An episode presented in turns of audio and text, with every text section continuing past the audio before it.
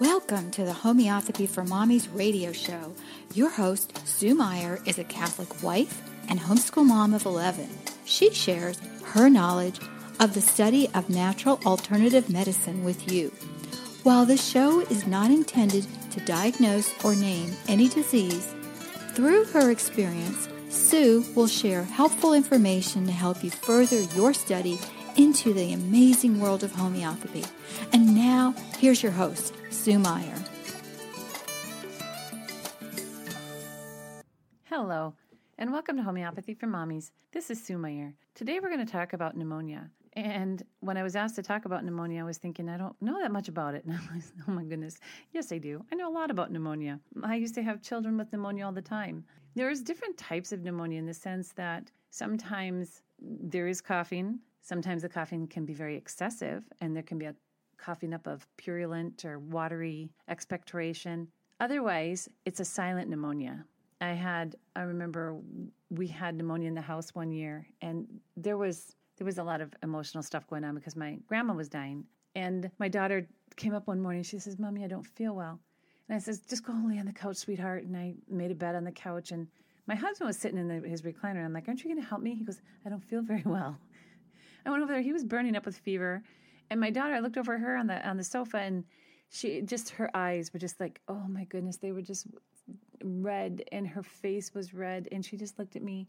Never not a complaint period. They both had pneumonia. and they were just, like I said, they were just these silent little patients.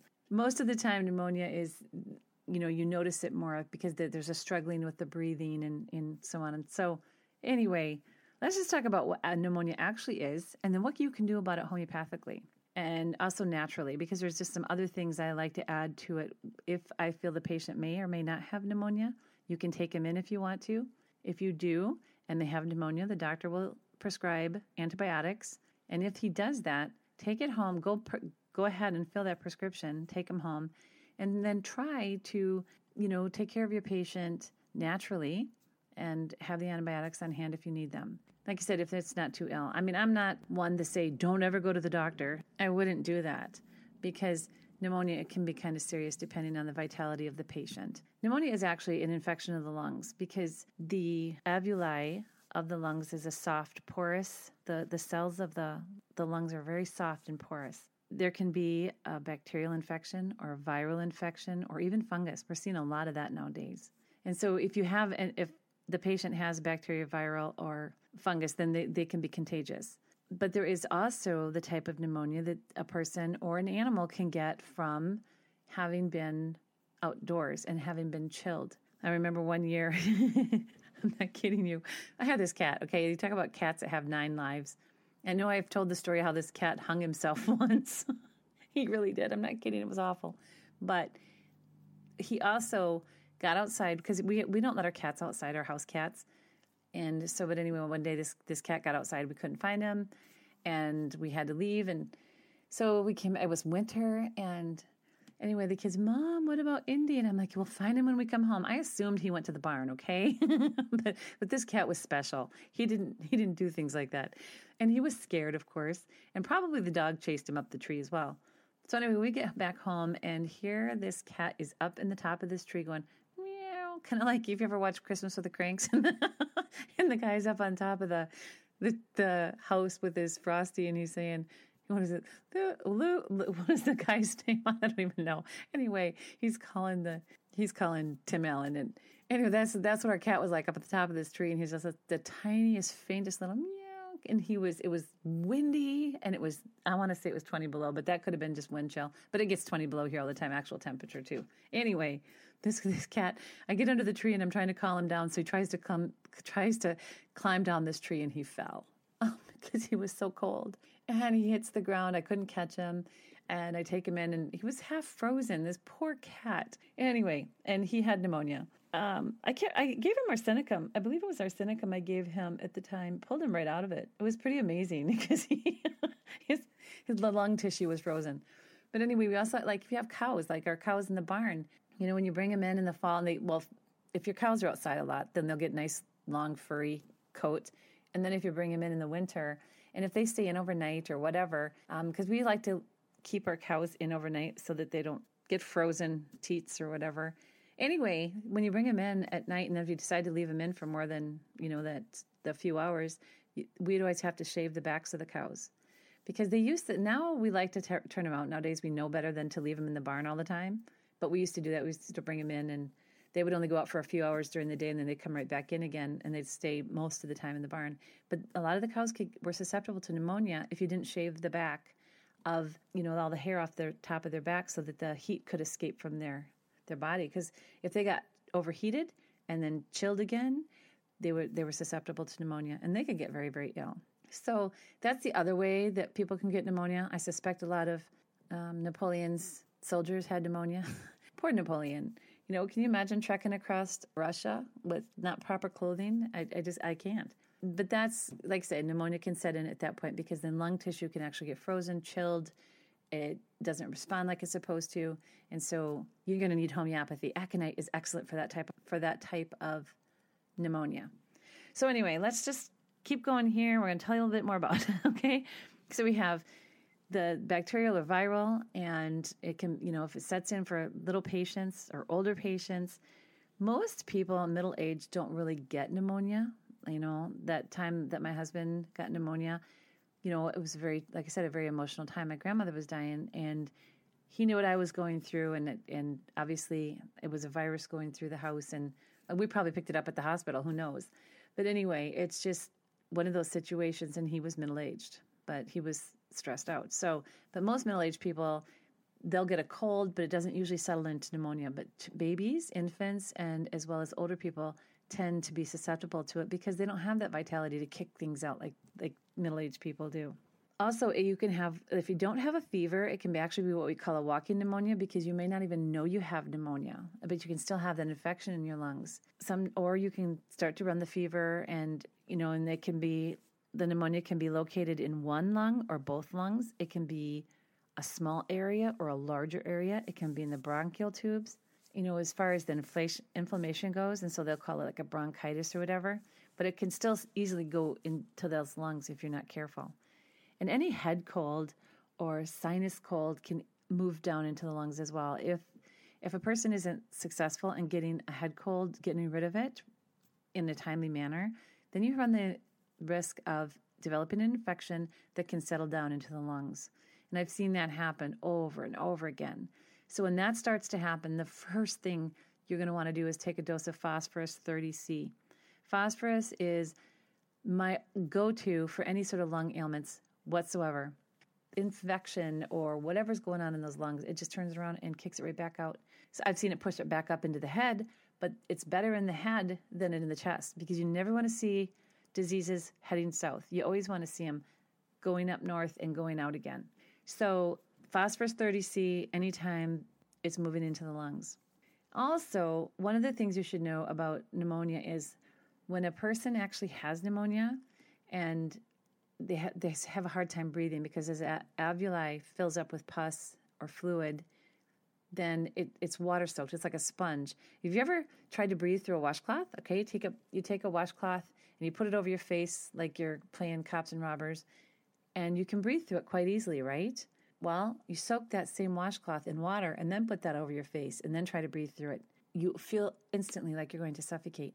And that's kind of the way a person with pneumonia can feel. It's not over their nasal passages, but it, their lungs are deprived of the ability to absorb the oxygen that they're trying to breathe in. And if the lungs can't suck it in the way they're supposed to, then they're certainly not getting the oxygen in their blood either. So obviously, oxygen levels are going to go down if a person has pneumonia. And there's just some other things that can be difficult for a person if they have pneumonia. And so, like I said, infants and older people we have to watch very closely because you want to make sure that they aren't oxygen deprived. You know, little things. I mean, you can look for you know blueness of the lips, you know, around the gills, I call around the you know the ears and things like that. You'll usually notice, or the tips of the fingers, if there's they're being deprived of oxygen and you can take them in and, and get a checkup. They can do an oxygen level test and things like that. And so that's just something, you know, I've never seen it get that bad, and I've seen some pretty bad pneumonia. Just be aware of that. But also, when they're breathing, a person with pneumonia tends to have more labored breathing because they it's it's hard for them to get the air in.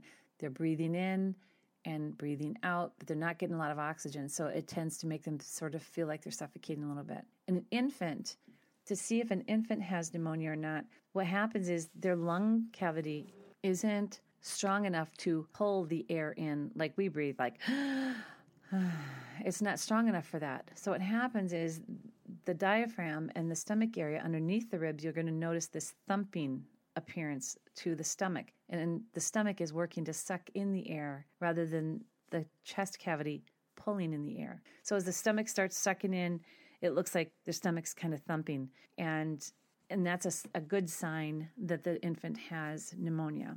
I always looked at it, and as soon as my kids started thumping, I'd take them into the doctor. Well, I wouldn't take them in today.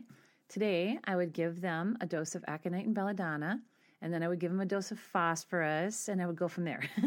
if they had a fever, I would put the pickle socks on them. We talk about the pickle socks all the time. Actually, it's not in the Homeopathy for Mommy's book, but if I ever get the second one done, it'll be in there.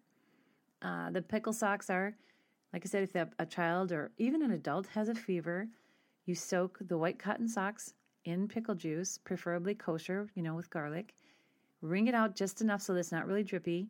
Put them on the feet, and then put real wool socks over the top of the pickled white socks, the white cotton socks.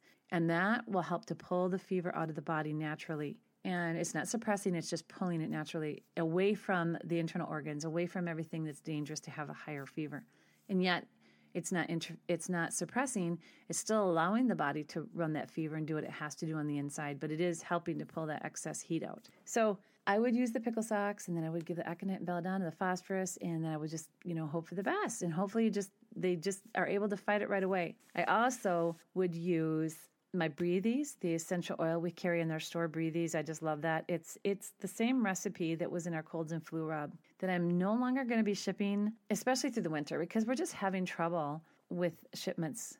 Um, I think it's getting frozen and I don't know what's happening to it. So we're not shipping it anymore for the winter for sure. We may not ever continue to get or, you know, start it up again. But I am going to do a little video to help moms to understand how to make it or how to make eh, roller bottles that they can use in their own home. And that's how I started. I only, you know, that's, that's all I ever used to use for my kids was just the essential oils and and the carrier oils there. So we're going to talk about that. I'm going to do a little video and throw it on my Members Corner because I feel bad that I took the colds and flu rub off offline. Anyway, but I do like the colds and flu rub, but it's the essential oils that I'm after and I'll explain that on the little video exactly how how the body absorbs these essential oils. And it's very nutritious for the body and it just really helps to the body to fight what's going on. So I would use those two and then I would put my homeopathic before I use the essential oils, I would put the homeopathic remedies in water bottles and I would label them clearly so that I can continue to give them if they're working. If they're not working, I would find something that is working very very quickly. but like I said, everybody says, I want to know the protocol and I want to know the potencies. And we don't have set protocols other than, you know, like we have the infection protocol or the, the pharma cleanup protocol. And we, ha- we do have protocols, but that's not, has nothing to do with the, the patient themselves. But for someone who actually has pneumonia, I would want to you know, look at their symptoms. Are they coughing? Do they have a fever? Oh, if they are coughing, is it a wet, rattly cough or is it just dry? Are they just labored breathing? You know, what's going on? I would want to know all those things. So we're going to talk about some rubrics here. And on this printout for the members corner, you can look at the rubrics that we have printed there and it gives you some indication as to which remedies to use for what kind of pneumonia or what kind of patient. If you don't know what I'm talking about with the members corner, this podcast is on Ultimate Homeschool Radio we also have it on our website, Homeopathy for Mommies. But with our website now, we've actually taken and, and we've started what we call our members corner. And it's a place where we can all chat and have a forum. And we, I put on little videos and I have printouts for all my podcasts and things like that. It's a really great site for people to really do some in depth studying on how to use homeopathy in their family. We actually do have some advanced training on there that's available, but that's not, you know, the main focus of the members corner is helping each other learn to use homeopathy within the home setting and to learn to use it confidently and to learn to use it, you know, and help others. So that's that's what we're doing there and we're just we're loving it. But anyway, so there'll be this printout here with some of the rubrics on it and some of the different things you can look at if you have a patient that you think may or may not have pneumonia. So, some of the things also that you want to look for, of course, is dehydration. And dehydration is you, you look at the eyes because the eyes are always they always give indication as to what's going on within the body. Of course, if they're glassy, you know, belladonna, they're hot looking, you know, the aconite, and then the belladonna really helps with, uh, like I said, that glassy, wild eyed type of look. But you can always touch the skin as well. And I will say that I've had patients quickly, it's probably the illness that I've had my patients most quickly dehydrate with because they really don't feel like drinking and they are struggling so much to breathe and get that good oxygen that they do dehydrate quite quickly.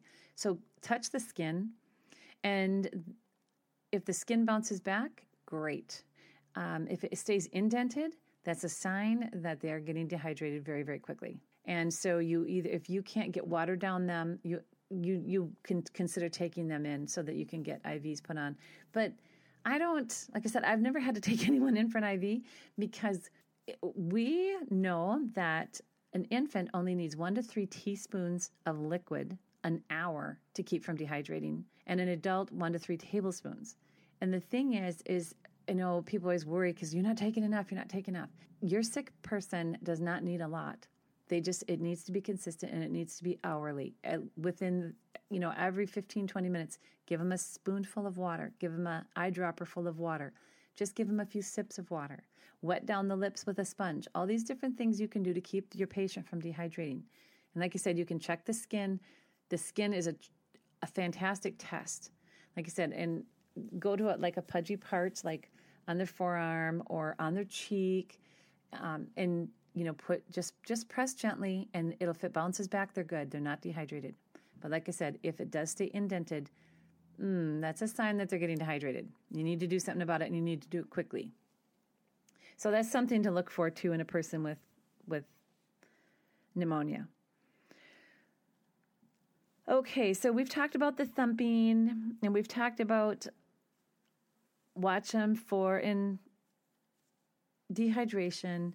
Now, like I said, the the cough itself, they can they may or may not have a cough.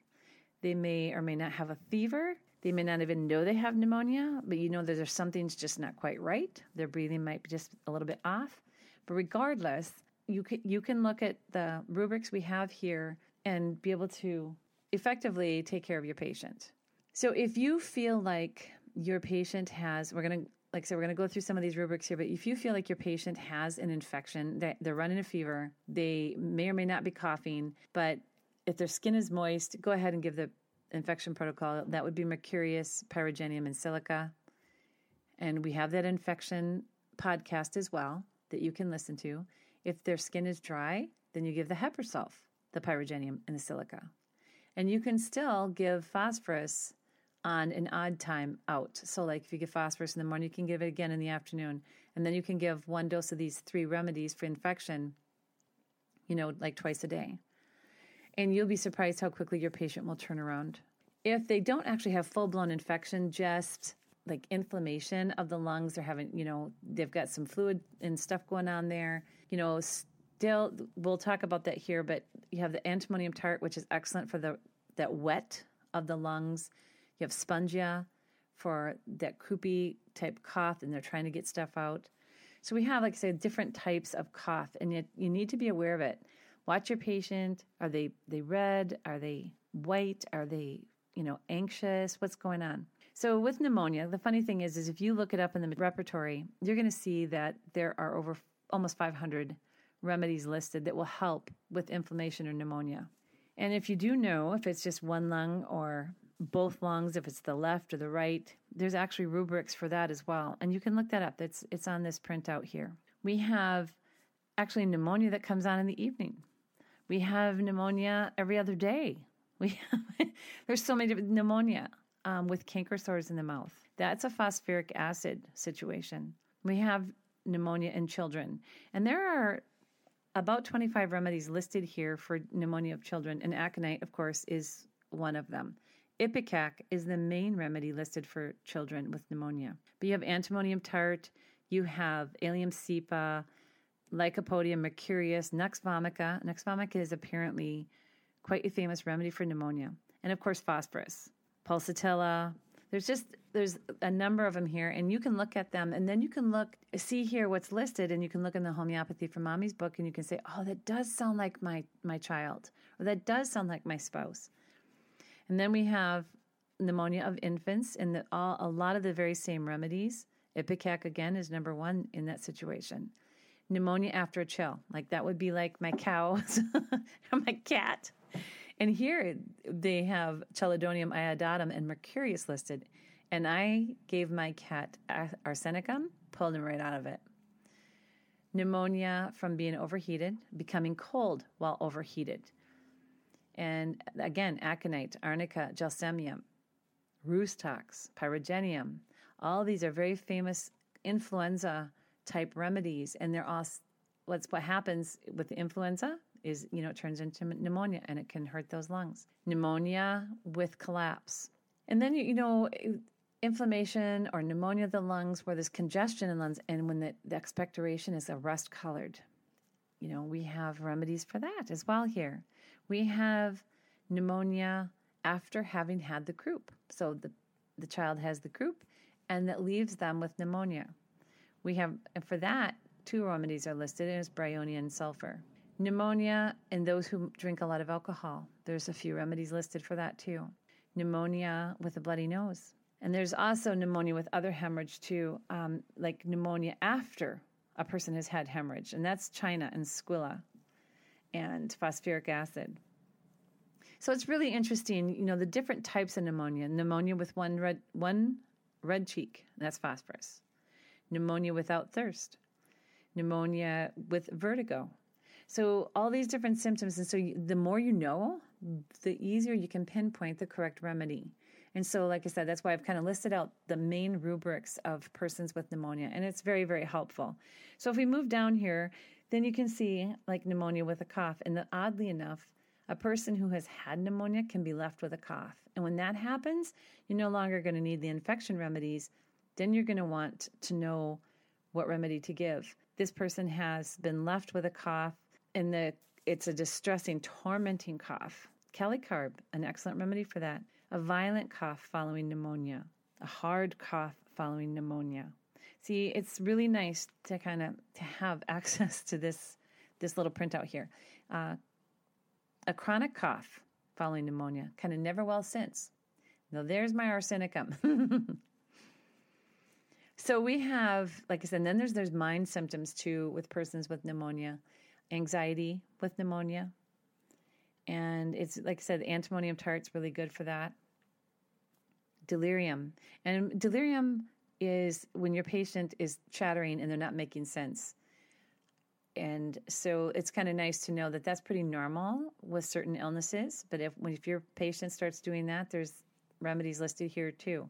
Pulsatilla is one of them, as well as opium. Like I said, feel free to go on to Members Corner and print out your little pneumonia printable here, and so that you have you can put that right in your notebook. Joy's got that so cute. She's got everything all set up, and so when you do your printable, it it just it fits right into your notebook and. It, it's very cute. I know one lady asked, she goes, Can you put all the remedies in, do spot remedy spotlights for all the remedies so they can fit in the book? And I'm like, Oh, they're already in the book. anyway, it is nice to have access to good information. And I, like I said, uh, pneumonia, I've, since I've been using homeopathy, I've never had to take anyone into the doctor. I've never had to take anyone to the hospital because it persons really do recover very easily with the help of homeopathy and the essential oils, as well as the pickle socks. There's one other thing I want to mention here, real quick, and that is if you have a person who has severe pneumonia and nothing seems to be working, one of the last resorts that you can do, and I say last resort, it doesn't have to be a last resort. It's just that your patient, if they're not dying, they're going to kick and scream. They're not going to want this. and I say, well, you're not too sick then if you can if you can fight me on this. But you bake an onion or two, and then I say bake it. Seriously, you bake it for, you know, until it's not well done, but soft. And then you squish that or break that into pieces and you put that on the on the chest, directly on the skin. And then I wrap my patient with like saran wrap. I wrap it all the way around the body to hold that onion in place tightly on the chest. And then I cover it with warm towels and I keep it there. You can keep it there for several hours. A friend of mine had told me that her aunt or aunt, depending what part of country you're from, was the family was called because she was dying of pneumonia, and the doctors didn't think she'd make it till morning. They asked permission to put this onion poultice on her chest. The doctors said, That's fine. They did the poultice, and by morning, the lady sat up and she was ready to go home. So it really does work. I have used the onion poultice, I think, three different times, and all three times I've had great success. You know, it's uh, it's usually a last resort for me. I think, well, I can pull through. We can get this the patient through this. I remember one year I, ha- I had my grandkids, and I don't remember why, but they had oh my goodness, such bad chest things. And I I pulled just two of those kids that night, and they just looked at me like, Grandma, do we really have to do this? And they were fine the next day. You know, I used just the homeopathic remedies, and I kept them down. I didn't let them get up and run around, but it pulled that infection right out. And it does, it'll actually pull it right through the skin because onions have such wonderful drawing properties. So that's why the squilla is a fantastic pneumonia remedy because it is a sea onion. And so, you know, the affinity is just amazing to help the, the lungs. And Allium cepa is onion. So those are great pneumonia remedies as well. So with um, I guess with that information, I, I don't know. I, I, I think that, you know, you, all of my listeners are, are it's just so exciting because I get this feedback that you, you like these podcasts. And, but one of the things that everybody always asks for is protocols and step by step on potencies. Please do not confuse homeopathy with allopathic medicine. It's not. There's no set rules you have to look at your patient and you have to say, oh my goodness, he's really sick.